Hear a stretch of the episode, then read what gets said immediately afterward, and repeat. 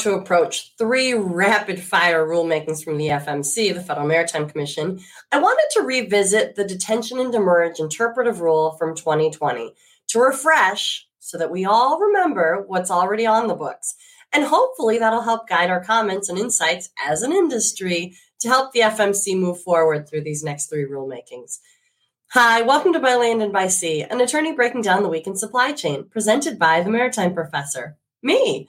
I'm Lauren Beagen, founder of the Maritime Professor and Squall Strategies, and I'm your favorite maritime attorney. Join me every week as we walk through both ocean transport and surface transport topics in the wild world of supply chain. As always, the guidance here is general and for educational purposes only. It should not be construed to be legal advice, and there is no attorney client privilege created by this video. If you need an attorney, contact an attorney. So before we get into the discussion of the day, let's go through my top three stories of the week. um, I've said this before, I'm going to say it again. By Land and by Sea is a podcast. Look for it wherever you get your podcast. I think I've linked it to every podcast streaming service available out there. But it looks like most of you are actually going through my website link, so I appreciate that. Uh, you know, add this podcast to your rotation. I reference quite a few of my old shows.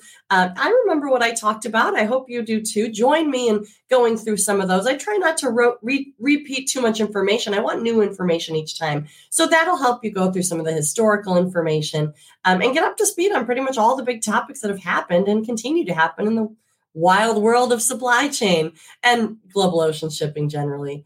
Um, I've had such dense topics recently. I do try to keep it to about 30 minutes. Um, but, you know, this is, they're really great. The podcast is really fun. Um, if you go to the podcast link, you can actually speed me up if you want. But regardless, I hope you enjoy the podcast. By land and by sea, look for it wherever you get your podcast. You can now listen to me on demand.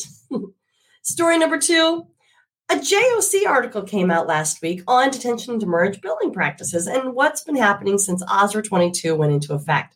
So ocean carriers are now changing how they bill for detention and demurrage. So Hapag Lloyd, as reported by the JOC, is no longer billing customers for storage of containers at the port of New York, New Jersey as of July 1st, according to a customer notice. So while Hapag Lloyd is not charging, they're still going to charge on their own terminal property, it says, but any amount actually owned to New York, New Jersey, the marine terminal is going to have to be now paid directly through New York and New Jersey. And that's what I've been hearing generally is that some of those old billing systems of some of the marine terminals needs to be updated in order to um, be ready and, and be compliant with what's going on at the um, with OSRA 22. So Hapag Lloyd, um, it's interesting that they're doing that. Yang Ming and Wan Hai Lines um, have also informed shippers that they will only invoice for the per diem fees and not on behalf of marine terminals um, their per diem fee, excuse me, and not on behalf of marine terminals. So I don't know if we're going to be continuing to see this dissection between now marine terminals are going to be charging directly for their own detention and demurrage, whereas it might have gotten looped into some of the ocean carrier billing.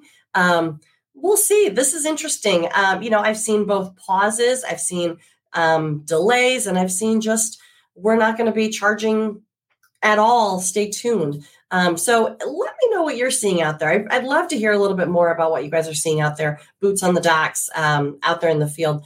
Um, this is interesting. I guess I'm not surprised because OSRA 22, when the detention and demurrage invoice prescriptive, we'll talk about this in a minute, when that hit, um, it was immediate. It was upon signing on June 16th. And so with that, there was some adjusting of the industry.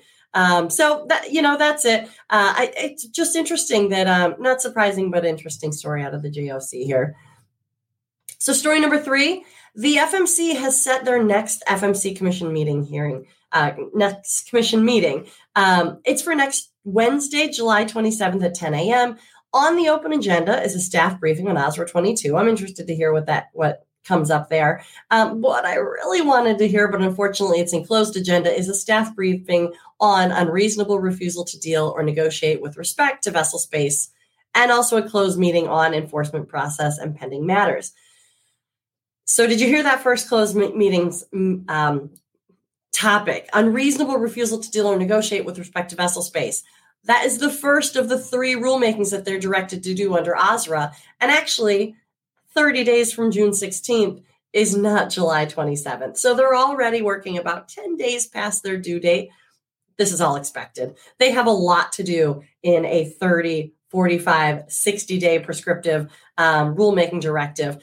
I'm not surprised this is sliding. I don't think they're going to slide significantly. I think this is a totally acceptable slide, especially on this first one.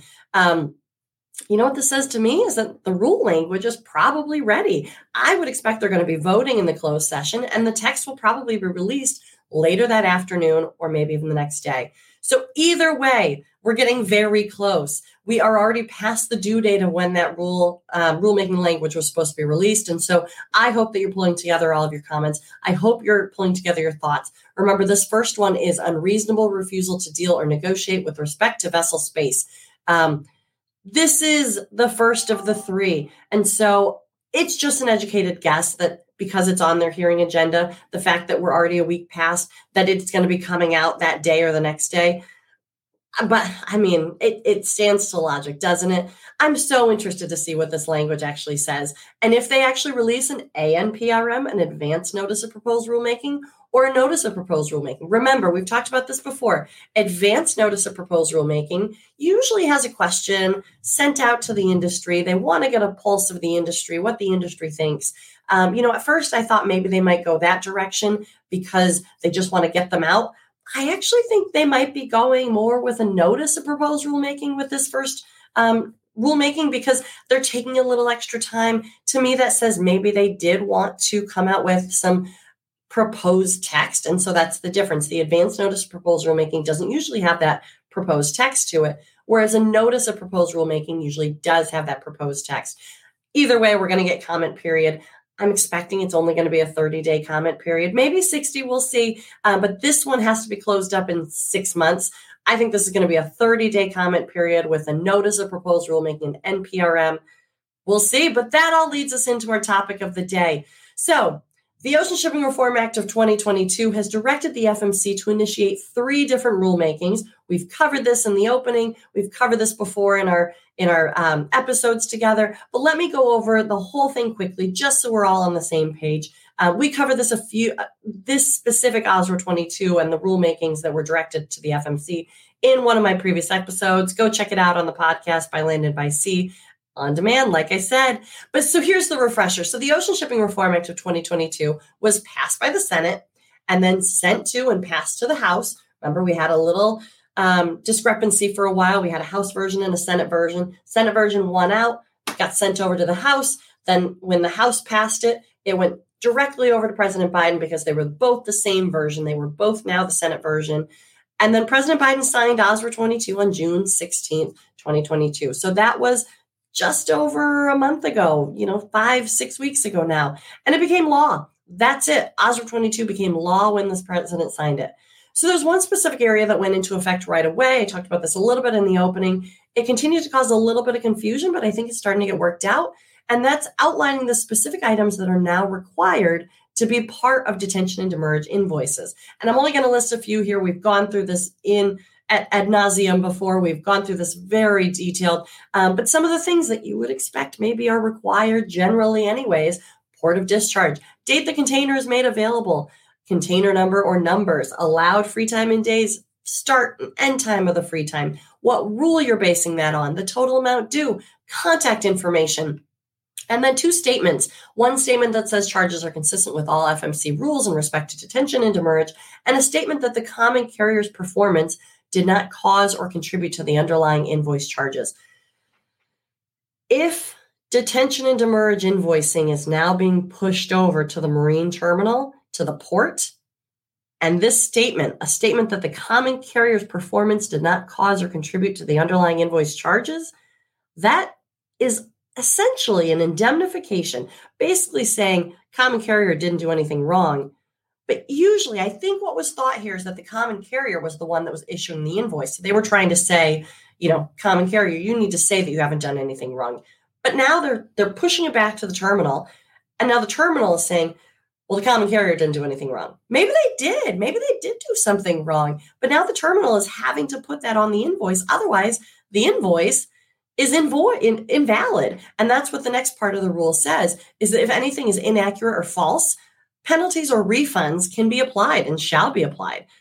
I, I just, I keep, the more that this continues to move past the date of June 16th in the enactment, this statement that the common carrier performance did not cause or contribute to the underlying invoice charges, it just, I, to me, it feels like it keeps getting a little worse.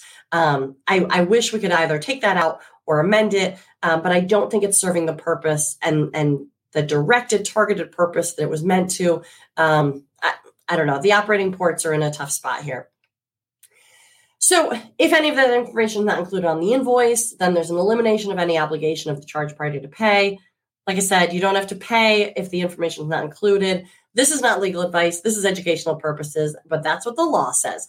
Failure to include any information required under this subsection, under that section in an invoice, shall eliminate any obligation of the charge party to pay the applicable charge. That is directly out of the law. So then the FMC released a, sta- a statement saying, yes, those provisions went into effect and all regulated entities are required to oblige. I mean, there you have it. It's like, okay, here we go. So, like I said, JOC reported on what that looked like out in the field. So, what else happened in OSRA 22? Like I said, this is just a quick little overview so that we're all on the same page. The law directs the FMC to initiate some rulemakings, and we're about a week past the first one, like I said. So, we have three. So, we have the unreasonable refusal to deal, which is 30 days from June 16th, so mid July, which was last week. Detention and demurrage prohibited practices, 45 days from June 16th. So, we're talking early August, late July. I'm thinking we're probably looking at early to mid August. Um, and then we have unfair and unjust discriminatory methods. That's a beast of an issue. 60 days from June 16th. So that technically is mid August. I'm thinking that's going to be early September. Um, either way, from now until six weeks from now, we have three rulemakings coming out. Um, get your thoughts together on all of these. Start looking into these. Start just looking into what the law currently says maybe go through some of my old episodes. I kind of cover the different areas that we're talking about here in a little bit more description. Um, you know, let's talk about them a very, very surface level. Unreasonable refusal to deal. This is rulemaking on unreasonable refusal to deal or negotiate with respect to vessel space accommodations. Starts 30 days from the enactment of this law. The final rule needs to be finished up not later than six months after the date of enactment. This one's going to go real fast. Second rulemaking, D&D prohibited practices. The rule says rulemaking on detention or demurrage not later than 45 days after the law started, June 16th. The FMC shall initiate a rulemaking further defining prohibited practices by common carriers, MTOs, marine terminal operators, shippers, and ocean transportation intermediaries regarding the assessment of demurrage or detention practices. And this needs to be finished up one year after the date of the enactment of the act. So by June 16th, 2023. So next year. Um, this piece says that they can look at and should build upon and shall only seek to further clarify reasonable rules and practices related to the assessment of detention and demurrage charges to address the issues identified in the final rule published May 18, 2020, interpretive rule on detention and demurrage under the Shipping Act. That's what we're going to talk about today. What happened in the interpretive rule on detention and demurrage May 18, 2020? May 18, 2020. That's a very ironic, appropriate. Um, I guess they got lucky that it came out spring of 2020, right when things were starting to hit the fan and the supply chain world. Um, we didn't really know it was about to hit the fan, but that was when it started. Um, so at least with this rule, they have a year to finish it up. This is a follow up to, like I said, the May 18, 2020 interpretive rule on detention and merge. It was only an interpretive rule. Um, so you know i covered this previously a little bit but i wanted to do a refresher on what's included in that interpretive rule kind of in today's world. I mean i only covered it maybe five months ago but some of the nuances might even be dated. Just from five months ago this has been moving very fast um, in the past six months or so. There's a lot going on. Um, if you want to go check out what i covered previously i go into detail. Um, it's going to be I think it was in April, but go on to my podcast. You can go check it out. Um, go check out the old old episodes and listen while you're driving to the beach this weekend. I don't know, it's a hot weekend. Um, but before we get into the history of that interpretive rule, let's finish the list. The third of the re- required rulemakings here is unfair, unjust, discriminatory methods. That's 60 days from June 16th. So, like I said, that's technically mid August. I'm thinking not sooner than September. Um, I think it'll probably come out maybe right after that Labor Day weekend. Uh, but we'll see. Maybe they'll maybe they'll make up some space. Maybe they have different teams working on these. Um, they're getting them out. Um, so this one also has to be finished up not later than one year after the date of the enactment. So um, I think we're going to have six months push on the first one, and then a pretty busy spring um, 2023, trying to finish some of these up before that June um, final deadline. So the interpretive demurrage and detention. So they say demurrage and detention in the way that they line them up. I like to say detention and demurrage. Doesn't matter. I'm going to probably call it D and D. Um, but so it's an interpretive rule on D and D under the Shipping Act, published May 18, 2020, in the Federal Register. And one of the most important pieces of information from this interpretive rule is right up front, where they reference the notice uh, notice of proposed rulemaking. The interpretive rule was intended to reflect three general principles: importers, exporters, intermediaries, and truckers should not be penalized by demurrage and detention practices when circumstances are such that they can't retrieve containers from or return containers to marine terminals because under those circumstances, the charges cannot serve their incentive function. They're saying it's not fair. If you can't turn your stuff in or go pick your stuff up, you should not be charged because the charge is supposed to incentivize you to go get it.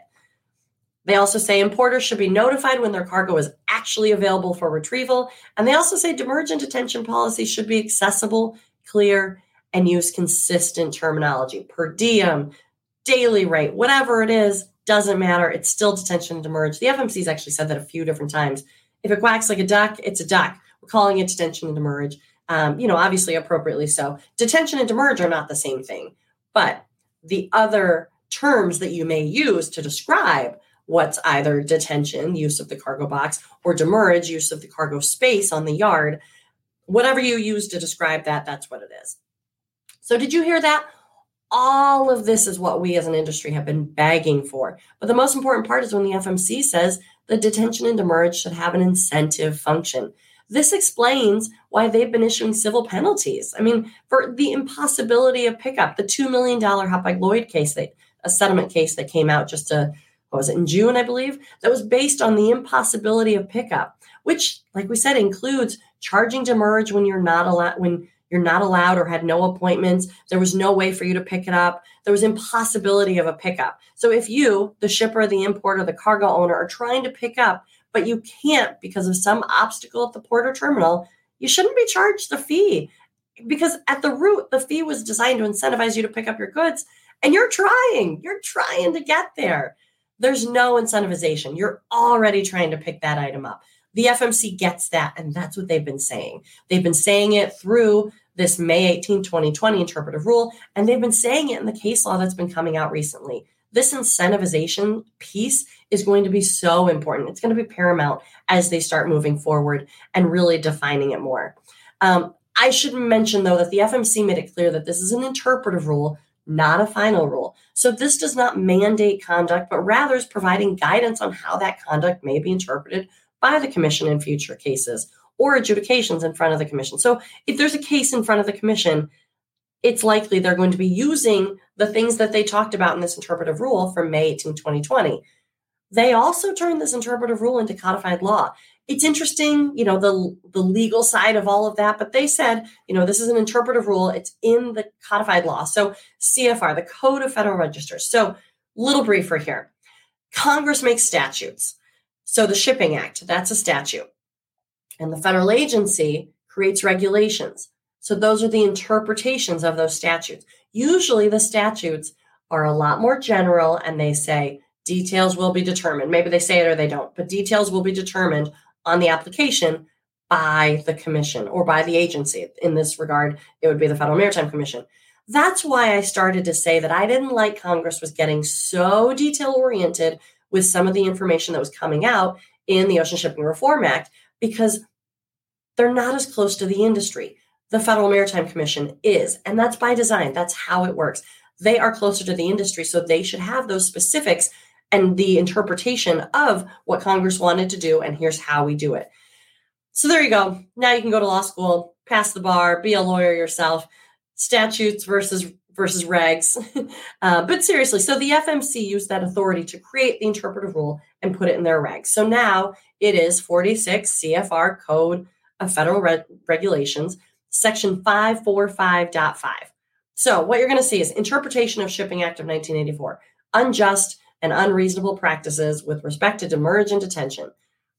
Did you know that that was in there? You know, when I revisited it earlier this year, the spring, I didn't realize that it had actually been codified. That's great. I mean, that's great. There was a lot going on that spring of 2020, obviously, um, but it's there. It says that it's the interpretive rule, uh, interpretation, which is, like I said, strange that a rule is an interpretation rule. Regardless, they're putting it right out front. Here's the stuff that we want to see for demurrage and detention. So, what does it say? There's six sections with some subsections inside there. So they talk about purpose. They describe the rule um, to provide guidance. They have applicability and scope, practices and regulations re- relating to detention and demurrage. In there, they say for purposes of this rule, the terms demurrage and detention encompass any charges, including per diem, assessed by ocean common carriers, marine terminal operators, or ocean transportation intermediaries, regulated entities related to the use of marine terminal space otherwise land, um, or shipping containers, not including freight charges. So that's what they're saying. Demurrage is the use of the marine terminal space. Detention is the use of the shipping containers. So it doesn't matter what you call it. We're going to say that that's what those terms are. So you can call it whatever you want, but if it quacks, it's a duck. They also go into the incentive principle in this interpretive rule um, cargo availability, empty container return, notice of cargo availability, and government inspections are four categories underneath that incentive principle that they talk a little bit more about. Like I said, we've covered most of this in my previous episode, but we're just going to focus on the incentive principle here. We go into pretty good detail, but like I said, this was a refresher. So, the incentive principle, the rule says, excuse me. Also, I'm getting over a little bit of a cold, so I do apologize. The rule says in assessing the reasonableness of detention and demurrage practices and regulations, the commission will consider the extent to which D&D are serving their intended primary purposes as financial incentives to promote freight fluidity. Doesn't that sound nice? Financial incentives to promote freight fluidity. That says this is spurring you to do some action to keep the cargo moving. But it's not like that. That's not what they're saying is the problem. Did the FMC have any clarifying statements and the reasoning behind the sections of the rules? They, of course, they did. Yes, they did. So when they published the final rule of the Federal Register, essentially the public notice newspaper. I've, I've talked about the Federal Register before, but that's basically when any agency takes any action, they put it in there. It's kind of like the classified section of a newspaper, but for the entire government. So the FMC outlined what they considered to be detention and demurrage, and specifically its purpose. They said that historically, the Commission recognized demurrage as having penalty elements to it, designed to encourage the prompt movement of cargo off the pier, like the, the charge increases in an attempt to penalize you for the cargo just sitting there. And that the charge has included compensation for associated services. So you know the operational costs they say that it does include the operational costs there's an incentivization but it can also include operational watchmen fire protection use of the pier facilities on the cargo not picked up during free time the commission says it's important to specify however what this compensatory aspect of demurrage traditionally meant to the extent demurrage had a compensation aspect compensatory aspect it was to reimburse ocean carriers for costs incurred after free time expired. So, costs in the context meant additional costs associated with cargo remaining on the pier after free time. In other words, demurrage and detention are not the mechanism by which ocean carriers recover all costs related to their equipment. And the Commission cannot assume that these charges are the primary method by which ocean carriers recover their capital investment and container costs. As some commenters suggest, some com- they received over 100 comments at this stage, at this rulemaking, um, and so it looks like some of those commenters were saying that that was only for trying to recoup some of those operational costs. The commission's saying this isn't supposed to be the only way you recoup those operational costs. Maybe, yes, associated with the cargo container sitting for too long for in the demurrage um, situation. but that this should not be the only way you recoup those costs. Look, I've said it before detention and demurrage is not supposed to be a profit line. It's just supposed to cover your costs and provide an incentive to move the goods. This is basically supported here by what the commission is saying. And the commission continues to say that the commission cannot assume that demurrage and detention have compensatory aspects. They can't compensate in every case. The rule doesn't preclude ocean carriers and marine terminals from arguing and producing evidence regarding the compensation side. You know, and the commission continues to clarify that they continue to see detention and as primary for the incentivization, but that they would consider other purposes of D&D such as compensation for the time on the yard or operational considerations. And that was done by adding actually a new non preclusion section. Look, that's a whole different area. Go back to the episode. We we can talk. We talked a little bit more about preclusion section in that. But under the incentive principle in the rule, the commission outlines particular applications of the incentive principle and includes cargo availability, empty container return, notice of cargo availability, and government inspections. So we're just going to talk about the free time. The commission says in the interpretive language filed with the Federal Register First, as part of the transportation obligation, an ocean carrier must allow a shipper a reasonable opportunity to retrieve its cargo. Free time. Free time is free because during this period, an ocean carrier cannot assess demurrage, nor can a marine terminal cost be shifted to a shipper during free time, even in the event of a strike. And I'm highlighting this section because we're in a non contract period between the ILWU and the PMA on the West Coast, the labor negotiations.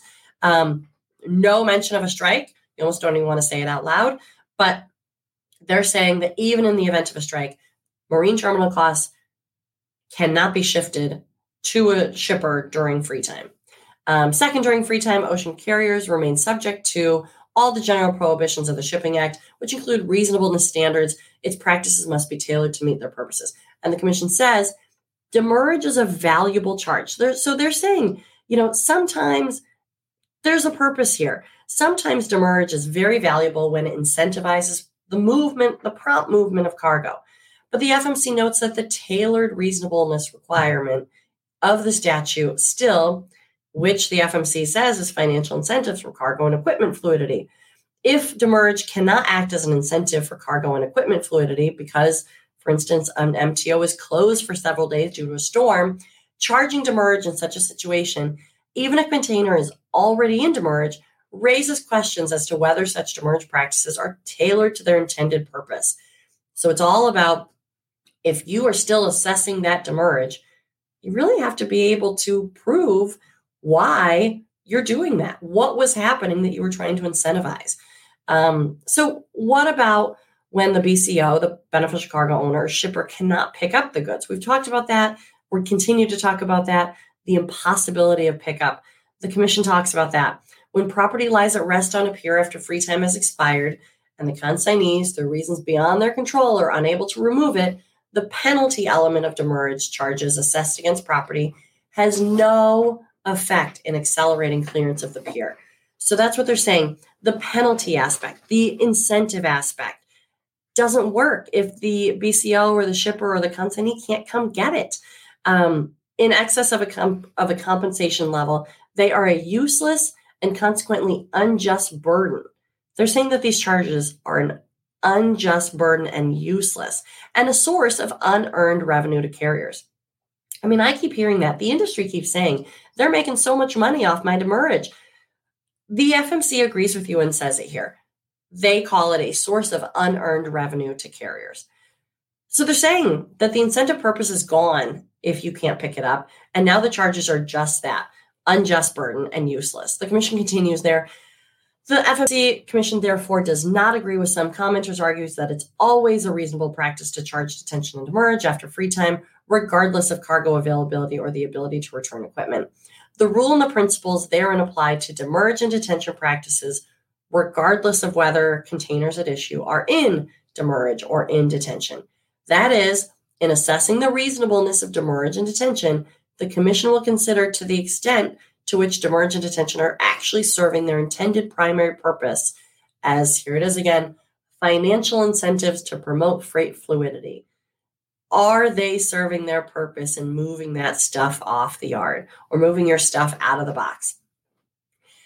Um, they're saying, I don't care that you think D&D should always be charged. Sometimes it shouldn't, and we're going to start taking that into consideration. And since May of 2020, we've seen that. We've seen that in civil penalties. They're saying, look, guys, you got to stop charging it if it's not having an effect on moving the goods. So, you know, the commission also discusses comments regarding a labor strike and who bears the burden. They don't go into a lot of detail here, but they do talk about it. Um, to distill it down very simply, essentially, the commission discussed the difference between incentive demurrage versus compensation demurrage. We talked about that a little bit. So, incentive demurrage is the charge used as an incentive to get your stuff off the yard. Compensation demurrage is the fair compensation for sheltering and protecting the cargo. I mean, that's basically what it is. All of the operational considerations going along with keeping your stuff there is sheltering and protecting that cargo until it can be picked up. The commission discussed that this is an appropriate charge for the demurrage. Like we said, compensation for general operation. It shouldn't be the only thing, but it could be part of it. Ultimately, the FMC that they're going to be says that they're going to be considering the totality of the circumstances with this guidance in mind. So, like I said, in in regards to a labor strike, they don't really hit it. They just say they reiterate incentive is the most important, compensation is also important. We're going to keep that in mind. Um, free time and the reasonableness of free time and available cargo. They talk about that too. They say, put slightly differently, if a free time practice is not tailored so as to provide a shipper a reasonable opportunity to retrieve its cargo, it's not likely to be reasonable. Um, they drill down on the different cases, and I cover those in the previous episode. Um, the commission also talks about container availability.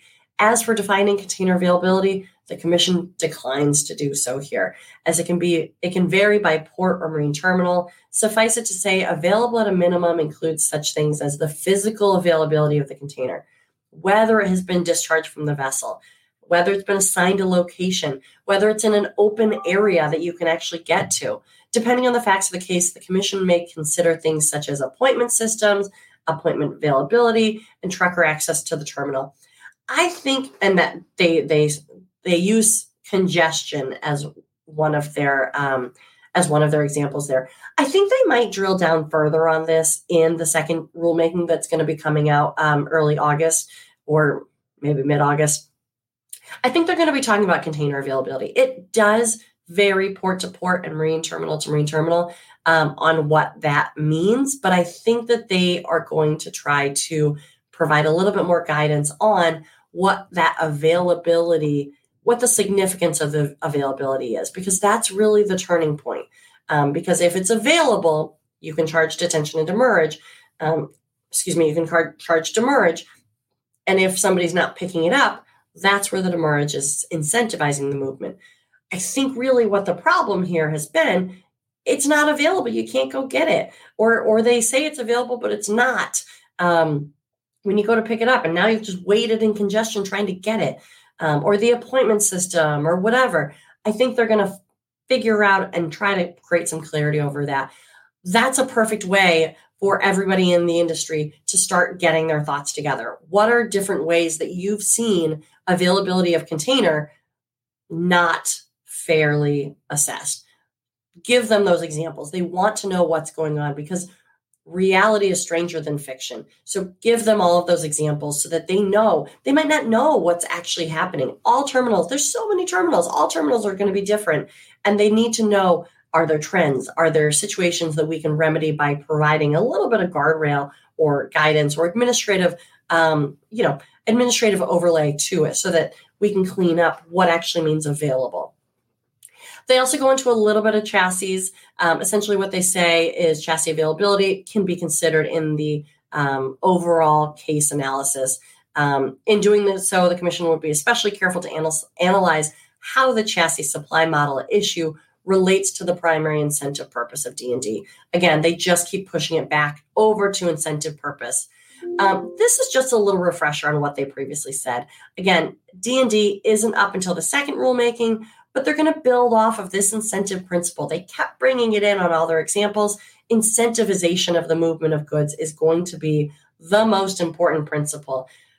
You know, I think they're probably going to use some of what they've been deciding and learning from some of the recent case on, on availability of cargo and incentivization as well. I think the compensation of operations is going to be an interesting piece because of what's going on with the labor negotiations. It's going to be a little more top of mind, but I don't think that that's going to weigh so heavily. I think they really are going to try to get a handle on what's going on with when is cargo available and how is the incentivization principle, the movement, the incentivizing of the goods, how does that relate to everything? Uh, this is going to get really exciting over the next few weeks, guys. Get ready. It looks like it's all going to start next week. The hearing is on Wednesday. I'll join you online. I'll see you online. They stream it on their YouTube. I'll meet you there. It's at 10 a.m. on Wednesday, the 27th. Here we go. We're only going to get the open session. They're going to close it off for the closed session. Obviously, it's only going to be um, internal FMC employees at that point. But the open session, we're going to get to hear a little bit about what they the FMC thinks about OSRA, what all happened. They'll probably talk about their industry guidance for charge complaints. They'll probably talk a little bit about um, their their um, excuse me their their guidance from the Office of the General Counsel saying that the invoice and all of those prescriptive elements were immediate. They'll probably talk about those things a little bit just to provide a little bit more color. Um, I don't think we're going to get a lot more content on that, but I think they're going to discuss it and just say this is what we did. This is the guidance, as we said, is just said another way. You know, this is the, these are the new rules. You got to follow them. Um, it's it's about to get really exciting. If you guys like FMC, and I know you do, um, if you like covering FMC stuff, stick with me here. We're going to be covering all of it. It's going to get so exciting. As always, the guidance here is general and for educational purposes. It should not be construed to be legal advice directly related to your matter. If you need an attorney, contact an attorney. But if you do have specific legal questions, feel free to reach out to me at my legal company, Squall Strategies. Tonight, today got a little bit of legalese again, but I hope I was able to break it down so that you can understand it. Essentially, it all comes down to incentivization. Otherwise, for the non legal questions, for the e learning, and general industry information and insights, come find me at the Maritime Professor and get ready. That e learning content is getting close. So go sign up for my email if you want to know when I start to release some of my courses. If you like these videos, let me know. Comment, like, and share. If you missed any previous videos, these videos live on my YouTube page by Land and by Sea, presented by the Maritime Professor. And while you're at it, go check out the website, themaritimeprofessor.com. And like I've said a few times, can't say it enough, they all live on the podcast as well. You can now listen to me on demand for all of these episodes, all burning questions you have about the FMC. We're not quite to all issues yet, but we're getting there. So until next week, this is Lauren Beagen, the Maritime Professor, and you've just listened to By Land and by Sea. We'll see you next time.